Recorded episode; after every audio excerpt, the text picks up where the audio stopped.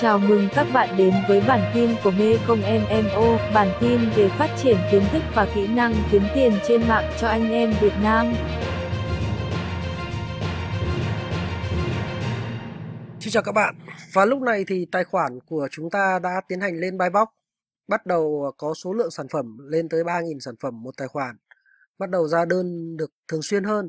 Chúng ta đã tiến hành làm sale và có chiến lược.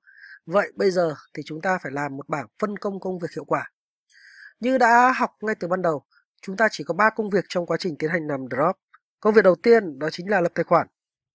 Công việc thứ hai là list hàng, công việc thứ ba là ship hàng.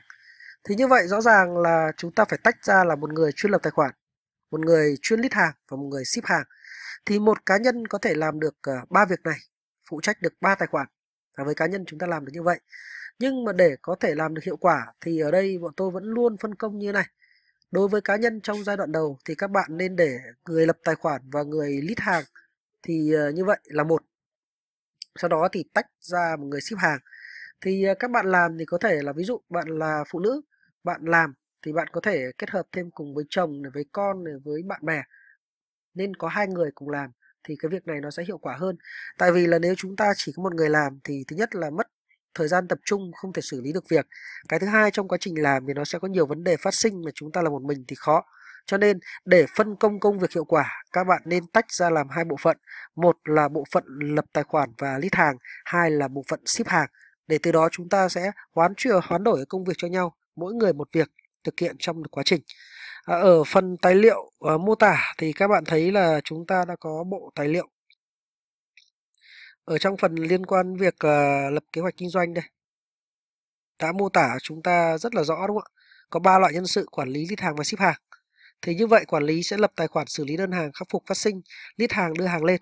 Thì ở phần lít hàng này nhiều bạn có thể thực hiện bằng cách là chúng ta thuê sinh viên tính theo số lượng sản phẩm. Cứ mỗi một đầu sản phẩm làm ra thì sẽ trả ra một khoản tiền. Ship hàng cũng có thể thuê sinh viên được mỗi một bạn ship hàng đúng giờ có thể trả cho các bạn thì hai nghìn rưỡi hoặc ba nghìn trên một đầu sản phẩm. Và như vậy thì chúng ta hoàn toàn có thể bóc tách được lực lượng nhân sự ra để mỗi người xử lý một việc và chúng ta chỉ cần tập trung quản lý được tài khoản. Vì nếu chúng ta tập trung quản lý được tài khoản này thì sẽ giải quyết được tất cả các vấn đề còn lại.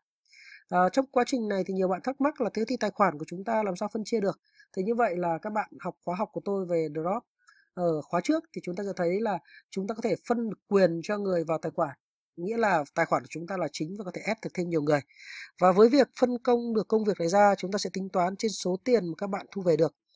Và như vậy thì dần dần là chúng ta sẽ điều chỉnh công việc sao cho nó phù hợp, đúng không? và phân công công việc thì nhớ là có ba việc này và chúng ta có thể đối chiếu với hoạt động của mình để từ đó bóc tách ra nhân sự một cách phù hợp.